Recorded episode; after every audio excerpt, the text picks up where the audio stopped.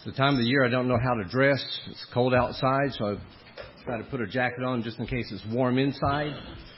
Take it off. Then I put this thing on. I don't know if I can take it off anymore. I'm not sure how to how that goes. But anyway, I was asked why am I so why have I got a suit coat on? That's why. You know, one thing I like about the congregation here is the feedback I often get. Uh, really, every Sunday there's positive feedback. There's extra thoughts. There's other scriptures that come to mind. Um, some critiques at times that are always uh, good and positive and uh, help me to think things through. And um, one of the things that we talked about last week, uh, I wanted to clarify a little, uh, maybe illustrate uh, some on, on this. Um, if you were here and listening, you may have uh, heard the when we talked about the lust of the flesh, the or the uh, let's see how does it say in the NIV, the uh, the cravings of the sinful man. And one of the things I said there was, um, we well, let me just I have my notes here so I say it right. We control our feelings. We uh, control our feelings rather than being controlled by our feelings. And the question was asked, well, how do you control your feelings? All right. Lorenzo, I haven't asked him this. Can you help me? All right, come on up here. Lorenzo, my my little brother, is bigger than me. what you got under that coat? Short sleeve. Yeah. Yeah, good, good. Uh, pull that. Just pull your your sleeve. There you go. That that'd be fine. All right, good. Yeah. Set on, just in case he needs to talk. Good. I'm going to ex- explain what I mean. The cravings of the flesh, the lust of the flesh. All right, Lorenzo, tell everyone. Oh my goodness. Jackets. All right. What do I what do I have here? A needle. Delvin. He has a needle. All right. Now, I want to ask you, uh, when I said the, the lust of the flesh, it, it's not so mysterious. We sometimes take the cravings of the sinful nature. Well, that's, a, that's a mysterious thing. What does that mean? And, and if we don't, if we, if this mysterious thing is happening, we don't know how to handle it sometimes. So we have, so I think we, if we put a name on it and say this is what it is, we can learn how to control the lust of the flesh. Now, I want to ask you a question. Mm-hmm. if I were to take this, it's been disinfected, by the way. All right. All right. and I were to stick it in your arm, what would you feel? Pain. Pain, right? You'd feel pain. That's uh-huh. true. All right. But what else would you feel? You'd feel more than just pain. Uh, I feel confused. Confused? right? well, why would you feel confused? I don't know why you we did that. Yeah, I don't know why you did that. To illustrate, to be a good illustration. All right. All right. Uh, what else? You feel some other things too, I'm sure. Yeah, I feel regret for coming up here. Yeah, regret. regret for coming up here. What else? Any other uh, shock, maybe? Yeah, yeah. shock. What? No, I wouldn't, I wouldn't hit him. You wouldn't hit me? All right, he wouldn't hit me. But anger, maybe? Yeah, no, anger, no, I wouldn't say anger. You wouldn't feel, oh, good. well, you're a better man than I, Nadim. um, all right, now this, this is, takes a little bit more. Those are the feelings that you would have. Now, if I said, Lorenzo, control your feelings, don't feel that, and I did it would you be able to? No. All right. That, that, and that was the question. I can't, can't control that. Now, let me ask you this. What would you be tempted to do? Now, there's nothing wrong with temptation. I would, I would be tempted to hit you back. You'd be, you'd be tempted to hit me back. Yield not to temptation. All right. That's right. All right, and this is that's what I meant. It's really metaphor, a metaphor. Control your feelings. You can't control your feelings, right? If I go, you know, if I do that, shall I illustrate it to everyone? No, oh, wow. Uh, let me put it up just in case I'm tempted to do that. All right, let me stick that back in there. Thank you, Lorenzo. You know, you'd be tempted, yeah. I knew I could rely on him. You would be tempted to do certain things. But what the Bible teaches us, this is what the lust of the flesh, the passions of the flesh, the desires of the flesh, is we are often tempted by our feelings to do things. And the Bible says, don't yield to those temptations. You control those uh, temptations. My dad pointed out this passage, and it's beautiful. Uh, Galatians 5:24. Those who belong to Christ Jesus have crucified the sinful nature, who have crucified the flesh, is how some translations say that, with is passions and desires. We all have feelings. We cannot, God gave us those feelings. There's nothing wrong with feelings. What is wrong is when we respond to those feelings in a sinful way. And that's what he's talking about. Some of you woke up with a crick in your neck. Some of you woke up with your, your back feeling bad. Some of you, you were, it's the, the barometric, barometric pressure, whatever it is. The pressure gave you sinus, whatever. And you have those feelings, and there's nothing wrong with those feelings, but what you do is you react to those feelings in a sinful way. And that's what we're called not to do. Do not act according to the sinful nature. You can control your feelings, metaphorically. You can control your feelings. You can control the result, or not the result, the, um, Julie gave me the word, the uh, response, thank you, to your feelings. And that's what we're trying to do. Re- that's what we're learning to do as Christians is, re- is uh, control the response to those feelings. Um, also, I mentioned uh, the, these. I mentioned uh, Eve's temptation, Adam and Eve's temptation, and it, where it said it was good when she looked at the, the tree. It was good for food, pleasing to the eye, also desirable for gaining wisdom. I mentioned that early in the lesson, and then it was brought out to me, which I, I, I've seen it before, just it didn't occur to me to share it with you, that those are the lust of the flesh, the lust of the uh, eyes, and the pride of life. He says there, it was good for food. She saw it was good for food. That's the lust of the flesh. This is something that's appealing to her flesh. The, uh, pleasing to the eye. It looked good. So she responding to the lust of the eyes and desirable for gaining wisdom, the pride of life, or as the NIV says, boasting about all that he has and does. Looking at those things. So let me just, I want to, uh, to, put, uh, to review that a bit before we go into this text. And let's read it together 1 John chapter 2 verses 18 through 23. Dear children, this is the last hour.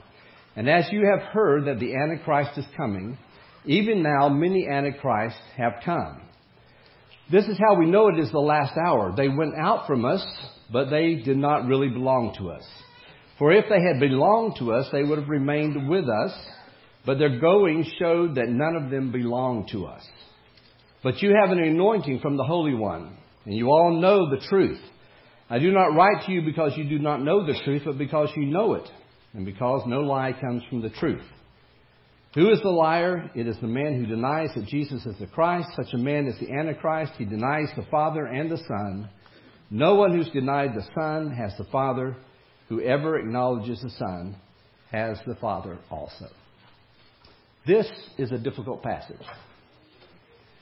And the good thing about preaching through a, a book, expositorily, going through a book, is that it forces me, forces the preacher to deal with it.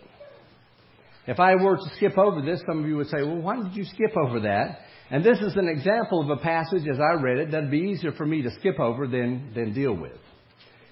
I found there's four areas or four topics that are, that I find difficult and hard to explain. Now, let me say this difficult is not a bad thing. Peter wrote to, uh, about Paul's writing, and he said, Some of the things Paul wrote are hard to explain. Here is an apostle, Peter, who says, In reading Paul, sometimes he's hard to understand. If you read through the prophets, you may find that difficult. Some of our Bible classes are on the prophets uh, this this uh, Wednesday, on Wednesday nights. They're difficult to understand at times. And when we come to the book of Revelation, some hesitate to study it. You know, we we did John, we did First John, if we do Second and Third John, you know the the other book that John wrote, Revelation. Should we go into Revelation? Well, a lot of people go, "Oh man, that's that's difficult to explain. Let's not go there." But we need to face up to the fact that not all the Scripture is easy to understand, and actually, that's good because if the Bible were simplistic, we would know it's not true. If it was so simplistic, we, we would just know it's not true. The very fact that there's some areas that are difficult to understand simply underscores the fact that we're dealing with the supreme being who's beyond understanding. And we can be thankful that God in his wisdom gave us these writings. It just these writings just begin to touch the wonder, the surface of his wonder. They begin to open up the minds to eternal truths. Sometimes you read it, it leaves us in mystery. And that's good. But don't be afraid to dig into God's Word. Don't be afraid to try and understand it. Don't be afraid even to say, I don't understand what that says. That's okay to do that. And that's why God gives us teachers to help us pull out God's Word. Philip was, ran up to a chariot once. Acts chapter 8. Do you remember the question he asked the person reading Isaiah? Do you understand what you're reading? Why did he ask such a question? If he was reading an ABC book, would he have done that? A is for apple, B is for bear. Of course not. That's simple to understand. But just the complexity of the scripture at times causes us to ask that question Do you understand what you're reading? Or I don't understand what I'm reading. Help me to understand this passage. And that's why I love this congregation. The feedback that I often get is from people who've studied the Bible for many, many years, longer than I have even, and can help me understand the scriptures. Here's the comforting thing. You know, a lot of times people step back and say, "Oh, I can't understand the Bible; it's too hard. I, I have to listen to the preacher or whatever." Actually, when it comes to the very essential, important things, such as salvation and how you are to practically live your Christian life, the Bible is absolutely clear. That's the wonderful thing about the Bible. You have to put it, here's what's hard about it, is putting it into practice. That's the hard thing. Love is patient. Very clear, very easy to understand, very hard to do. All right? But the very essential things on how to live your Christian life uh, are very clear in the Bible. Now, I'm, I'm going to say here before I get into this text that after further study, I might change my mind. I'm going to share with some things with you, and then, like I said, this is a difficult passage, and so I'll leave that option open. I may change my mind here. Let's look at the four difficulties that I came up with. Uh, first, the wording is cumbersome to me. I don't know about you. Maybe you understood that passage really, really clearly to you. But it's almost as if he's making multiple statements they're hardly connected to each other, or they're kind of connected, but not the way I would I would uh, connect them. Uh, I read I don't even know how many different versions I read this week. Read this passage in many different versions. Explored it in the uh, Greek text. It added to my confusion. English words and phrases are added to the various translations to help us make the text more sense at times. Uh, and that's a difficulty in language and it's a difficulty in translations. Now, excuse me, I know that many of you here are not language people. Here's what a teacher usually is a language person. We like words, all right? Math is okay, but words are great, all right? But that, and that's good. I mean, that's, that's, that's what happens. Communication is difficult, and it's a difficult task to communicate clearly. If you don't believe that, just get married Find out, you'll find out that what you said wasn't what she heard you say. And so when you clarified and restated what you said, you find it only muddied up the water more. That's communication, right? We're trying to this give and take, trying to understand one another. So communication from one language to another language even makes it more difficult. Um, the Bible is communication from God. I was thinking about that this morning. God is communicating to us. So we're, we're really saying God, God concepts, spiritual concepts are trying to be communicated to us in words, in this written word. And that's why he gave us a living word, Jesus, because he could communicate that better in the life of a living person rather than in just words. Um, besides that, this, the, the language here was written, uh, the Bible was written in two, uh, two major different languages than English. Years ago, I was teaching a lesson to a Samoan in Western Samoa. And we were sitting in a fale. Fale is a, we're right near the equator, so they don't have any uh, walls. They just have posts and a, a roof, thatched roof. And if it rains or if the weather gets cold, like down to 85 degrees, they drop some platted um, blinds, really is what they are. And so this person I was teaching was really about 20 feet away to my left, sitting up against one of the posts. And I was sitting up against the post, and my translator was sitting a little bit in front of me to my left, translating, sitting up against another post. And I spoke and I taught a lesson, and the man looked at me seriously, uh, solemnly, the entire lesson. Not a smile. Every now and then he kind of nod. And I asked him if he had the end if he had any questions, and he had a couple of questions, and I answered them. And then he he just started talking for about literally 15 minutes. And he had a very serious expression, and he, he looked like he was uh, angry and upset. And I looked at my translator, Talasanga was his name, and I looked at him and I thought, the way he's responding to that, very seriously, I really messed up.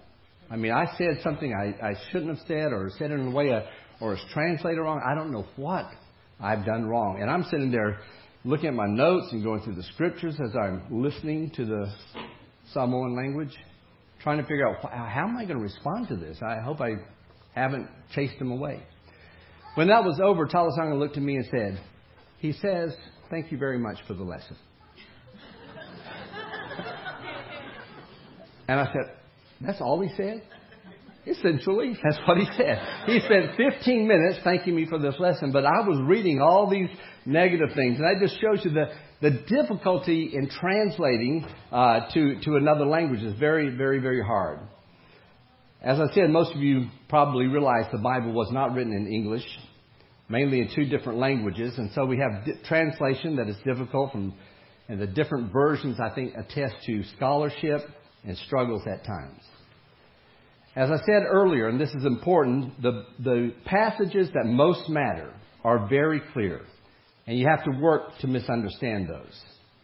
But we're addressing a difficult area here, and I want to clarify the, the struggle that I had with this text. Secondly, he says, This is the last hour. And what makes this difficult is it's the only place in the Bible that that phrase is used, last hour. We hear, we can read last days, last times, the hour. Those are terms that are used, but the last hour is not used. And so my question was, do these refer to the same thing or do they refer to different things? And, and we need to address that. To further complicate it, the word the is added to the text by the translators to help you, to help it be more understandable. The word the last hour is not there. An absolute literal translation is this. Last hour is. And so we would say literally, this is last hour. And since that's awkward in English, Many of them translate it, this is the last hour. And you're sitting there saying, well, what difference does it make? Well, we're going to explore that in a moment. It does make a difference. Third, there's a reference to Antichrist. That further complicates the interpretation of the text. And again, did you know that only John uses that term, Antichrist, four times in 1 John, once in 2 John? But we live in a culture and a time period that has misused this term. They've twisted the word. They've done it in such a way that bringing out what I believe are false concepts to what John is saying. So we have to deal with that. Fourth, John speaks of an anointing. And that's an, uh, also a, a concept that's foreign to us. There's little significance in anointing today. And there's a lot of teaching about anointing that says something like it's a special thing for special Christians. Or if you're especially blessed by God, then you get an anointing. And again, we have to unwrap some false concepts. But don't worry. I'm not going to spend much time talking about what the passage doesn't say as what it does say. So many tie it to what it doesn't say that it's important to at least mention that. So in the short time I have left, very short time, I have to untie the words, explain the last hour, the Antichrist, which can easily lead, lead to the theories of tribulation, thousand year reign, the beast, the man of lawlessness, rapture, seven year tribulation. And on top of that, explain anointing. How much time do we have? this is what I'm going to do. I'm going to focus on two topics, lay a foundation for the, the, the text and later lessons, and give you three applications and try and do that fairly quickly. Let's look at this last hour. And it's really interesting to me, if you look at that uh, verse 18, Dear children, this is the last hour, that he, he prefaces it with dear children. This is the same word that he used in verse 13, and it means the immature. Uh, it, it, it, could be translated as something like, and this is, we don't use this too much, I don't think, here in, in the States, little damsel, or my toddler, or little lad. It's, it's, a, it's a term of affection, uh, tenderness. Uh, and even, and I think he's addressing to the immature here, the very immature Christians, even though it's something that mature Christians need to listen to, he's making sure that the immature Christians are paying attention. And why? Because it's the immature that can especially get upset when things go wrong. John is going to address some things that are going wrong. Immature, give you an illustration. My sister Claudia and I used to touch my sister Paula in the back seat of the car. You know, you've done it too. You touch them. Don't touch me. All right?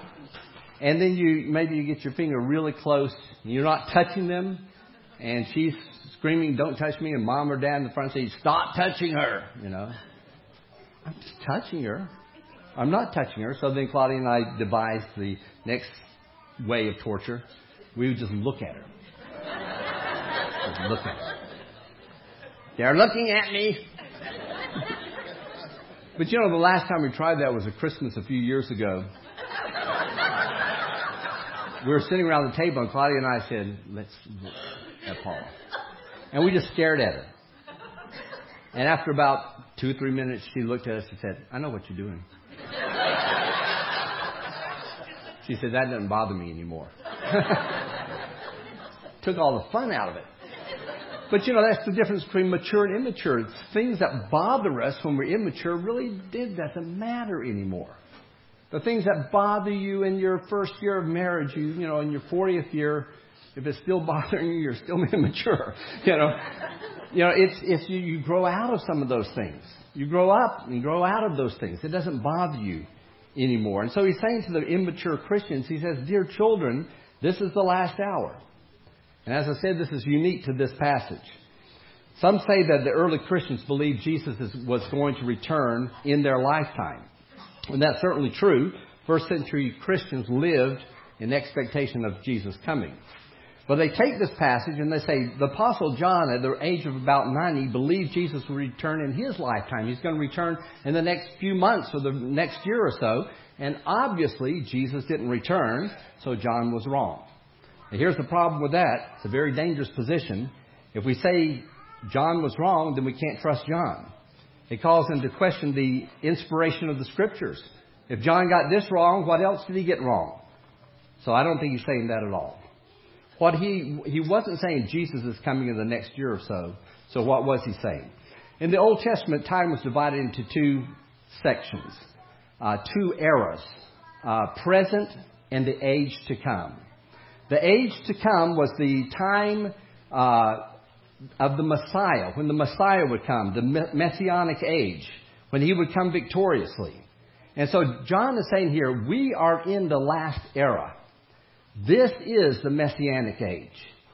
We're in a sphere of time where there's nothing else to come. This is the last hour. This is it. Hebrews chapter 1. Um, states that, let me get over here. My Bible's starting to fall apart. I'm going to have to tape it up. Let's see here. There it is. Hebrews chapter 1. In the past, God spoke to our forefathers through the prophets at many times and in various ways. In the past, that was the present age. But in these last days, He has spoken to us by His Son. That's what John is talking about. I think he is talking about the last days, the last era. This is the last time. There's nothing more to, to, to come.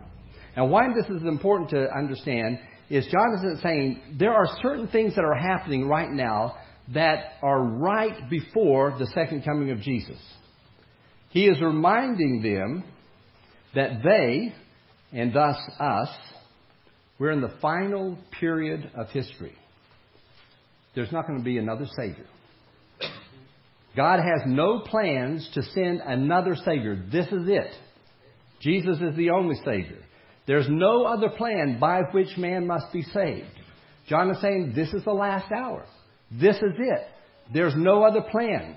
The, the plan that's been put forth is in motion, and that's it. Last times. God's not going to go do something different at another time yet to come to bring them into a relationship with Him other than what He has already accomplished through His Son Jesus. That's it. It's the last era. It's the last epoch. It's the last days. It is last hours. It is last hour. That's what it is. And then we go into Antichrist. Again, this is only a term that John uses. It's used five times by John, four in this letter and once in his second letter. And in 1 John chapter 2, verse 18, which makes this more difficult, let me get back to 1 John. He um, doesn't use the article. Let me read this to you. 218. He says, uh, Dear children, this is the last hour, or he should say, Dear children, this is last hour. As you have heard, the Antichrist, the is not in the text. As you have heard, Antichrist is coming. Now, you say, what difference does the word the mean? It, it, it, if you're not a language person, I understand. Just hang with me. Words mean something. Um, I was sitting, I was trying to learn the Fijian language, and I was eating, I was in a village, sitting down on the floor, eating breakfast, and uh, I'd picked up enough language and listening that I was going to try something, be really bold and just speak out. And they had been saying in Fijian, eat up, eat up. You know, time, you know, eat up. You know, so I thought I would do that. After the prayer, I'm going to do that. So I said, after the prayer, yeah, amen. I said, uh, Kanalevu. And they all just died laughing. And I'm like, what? What did I say? And they said, you just called us big eaters. Instead of eat up, I said big eaters. And the difference was two letters, ba, ba kanalevu. That's all it was. One little tiny word made a big difference. Instead of saying eat up, you know, there's plenty of food. I'm saying you're a bunch of big eaters, fatos, you know, basically what I was saying. Uh, at that village, they said that they they will always remember me as the Kanalevu guy. so he you, he leaves out a word, and there's a purpose, and it's important that we see this. Instead of, you've heard that the Antichrist is coming. When you read that, it sounds like a particular person. The Antichrist is coming. And that's led to fantastic speculation. It's important to know this. Speculation does not promote faith. It often produces fear. And kind of grab hold of that. Speculation doesn't produce faith. It often produces fear, though. According to some theories, right before the end, right before Christ's second coming, a world leader will emerge. For a time, there'll be everything will be great. People will follow him blindly. Then his true motives come out. He begins to destroy Christians. Somewhere in all this is a great battle called the Battle of Armageddon. I've never read any of the series by Tim LaHaye, uh, Left Behind, but I understand that the Antichrist is part of that. You can correct me if you read it uh, all the rest of the stuff. Once a missionary friend from a denomination in Fiji went to Julia and she said, Aren't you worried? Aren't you worried about the last days? Aren't you worried about the tribulation to come? Aren't you worried about the Antichrist? She was surprised to find out Julia wasn't worried at all. That wasn't a concern of hers at all. But her belief system was based on speculation and it produced fear. Here's a woman trying to teach people about Jesus based on fear. How effective do you think she was? John uses the Antichrist, and when he does, he tells us who the Antichrist is. Would you like to know who he is? I'm going to tell you who he is because John tells us. You know, every political leader and every religious leader in the past 2,000 years has been thought by someone to be Antichrist. In the second century, it was going to be a Jewish, unknown Jewish man who was going to go back and rebuild the temple, and he would be the Antichrist. That was in the year 100 to 2, 300, somewhere around there. Later, later on, the Catholic Church, as it emerged, it said it's going to be a world ruler. The Protestant churches in the 1500s said it's the Pope. The Pope's the Antichrist. Recent years, it's been Hitler, Mussolini, if you're too young to have read your Second World War history, it's been Gaddafi, Saddam Hussein, Franklin Delano Roosevelt, John Kennedy. I believe you can find, if you Googled enough, a time that every president, from at least from Roosevelt on, has been said by someone to be an Antichrist, including our, pres- our current president, Barack Obama.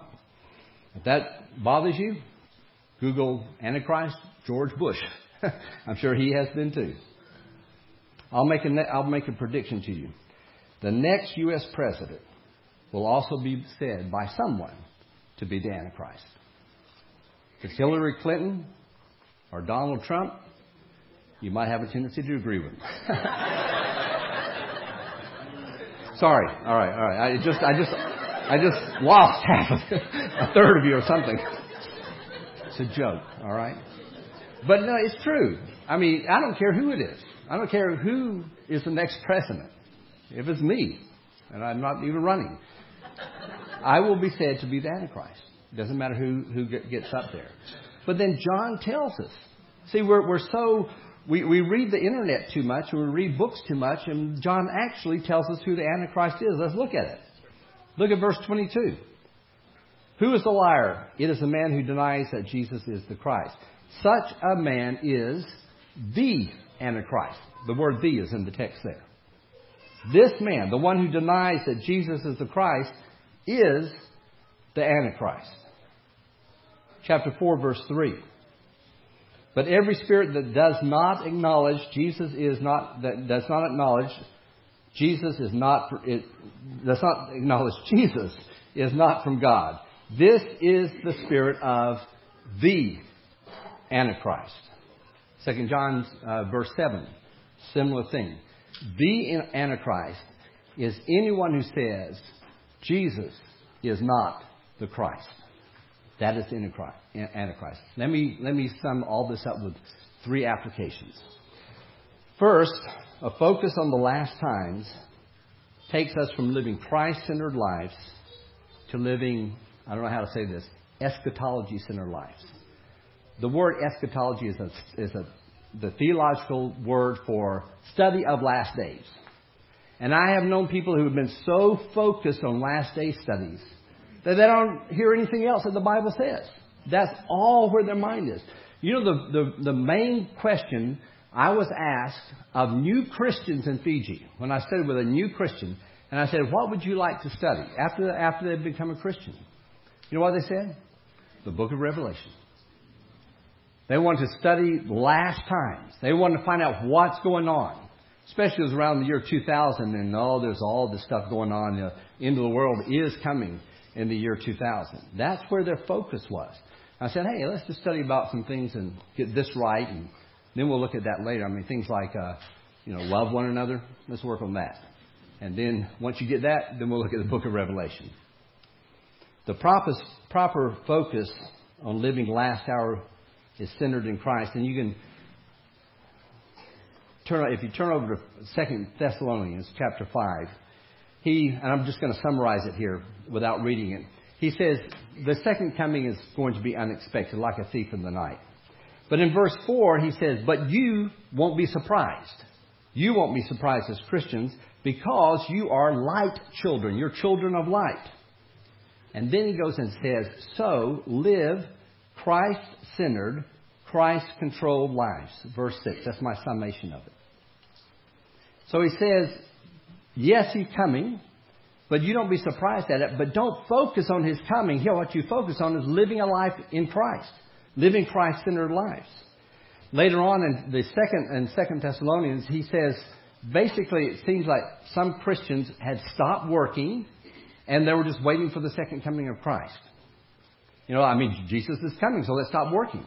You know, why have a job if he's going to come? I mean, that's like if you knew that that that the American dollar was going to be worth zero Tuesday, and you knew it. What would you do Monday? You buy everything you can. All right, you would just take every penny out of your banking account and you would say, what's something solid to pay off my house or whatever it is. You would put that into some kind of real estate because you know Tuesday is not going to be worth anything. Oh, also, these people are going, Jesus is coming in the next week. So why work?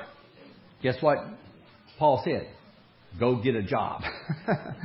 yeah, you live in expectation, but you you don't know when that's going to happen, so you get a job. You quit being busybodies. You focus on being Christ centered. Christ works, and you need to learn how to work too. We need to live our lives in expectations of His coming, but we're not concerned about His coming. There's a difference. We look in expectation and longing for it, but we're not concerned about it. If it happens today, it happens today. If it happens a thousand years from now. It happens a thousand years from now. That's not the point. Second, things go wrong. Expect it. The mature realize bad things happen. If you look in verse 19, we skipped over it. We'll probably touch on it at a later lesson. They went out from us, but they did not really belong to us. Because if they belonged to us, they would have remained with us. Mature realize things like that are going to happen. They're not surprised when it happens, when people walk away from the Lord. The mature are less uh, naive. And so when people fall away, they're hurt, yes. They're saddened, yes. But they're not surprised. These are hard times. It can be discouraging. And so we simply know that we fortify ourselves, we persevere, and that fortifies our faith in Christ. Yeah, things go wrong. Expect it. God tells you it's going to happen. Third, be aware of the true Antichrist. Today we see the Antichrist. He's all around us. There are some that say that Jesus was not a real historical person. He was not God in the flesh. Some of these are well known scholars. They write books. They write them very well, seemingly convincing. Many of these people are nice. They have a charismatic way about them. You're, they're likable. You like them. But let me tell you, they're Antichrist. Some of these folks are your college professors, the cool ones. A cool college professor comes in there, and he's, he can make you, he can twist the words around and make you think that the foolishness of believing that there's someone called Jesus ever was a, if he was a historical figure, we don't have any evidence that he, that he uh, truly lived. Maybe your roommate, maybe your boss, fellow employee. John would say, don't fall for their smooth words and their vast Google knowledge. You know that? I mean, people, you, know the people who memorize the internet? They just, they can just get anything off the internet and they just, they just rapid fire at you and they have this vast Google knowledge and you're just sitting there like, I can't, I don't even have time to respond. They are Antichrist. They are the Antichrist. Some are more subtle than that. These won't go directly and say anything negative about Jesus. They just simply minimize sin. Sin doesn't really matter. Sin's not important. We all do it. God forgives. God looks the other way. God understands. He doesn't lay that against you. You know what that's doing? It's destroying Jesus through the back door. It's saying if sin wasn't if sin wasn't destructive, then there'd be no need for the cross. If God could simply turn a blind eye to our sins, saying, "Oh, humans will be humans," you know, we'll let it go, then the sacrifice of Jesus was worthless. This is Antichrist. This is the Antichrist in a different form. So John brings us back to the important. He says, There is a real God who really must punish every sin. And every person stands guilty before him. No person can do anything to make amends.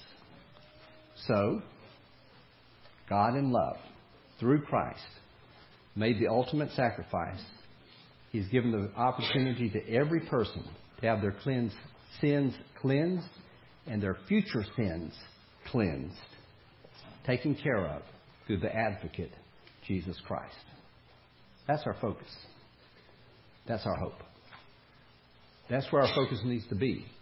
Not on the Antichrist coming, not on last days. Yes, there is last we are in last days. There is Antichrist, but our focus is on Jesus and what he does and how he affects my life right now.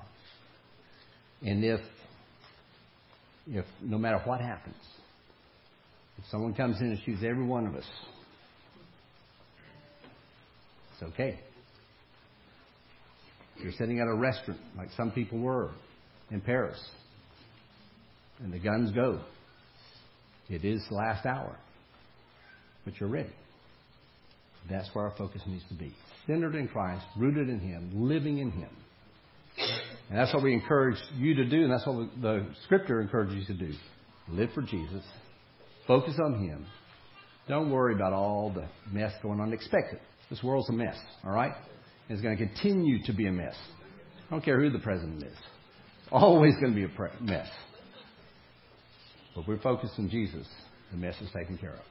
If we can help anyone in a public way, our elders will come up here and assist you as we stand and as we sing this song.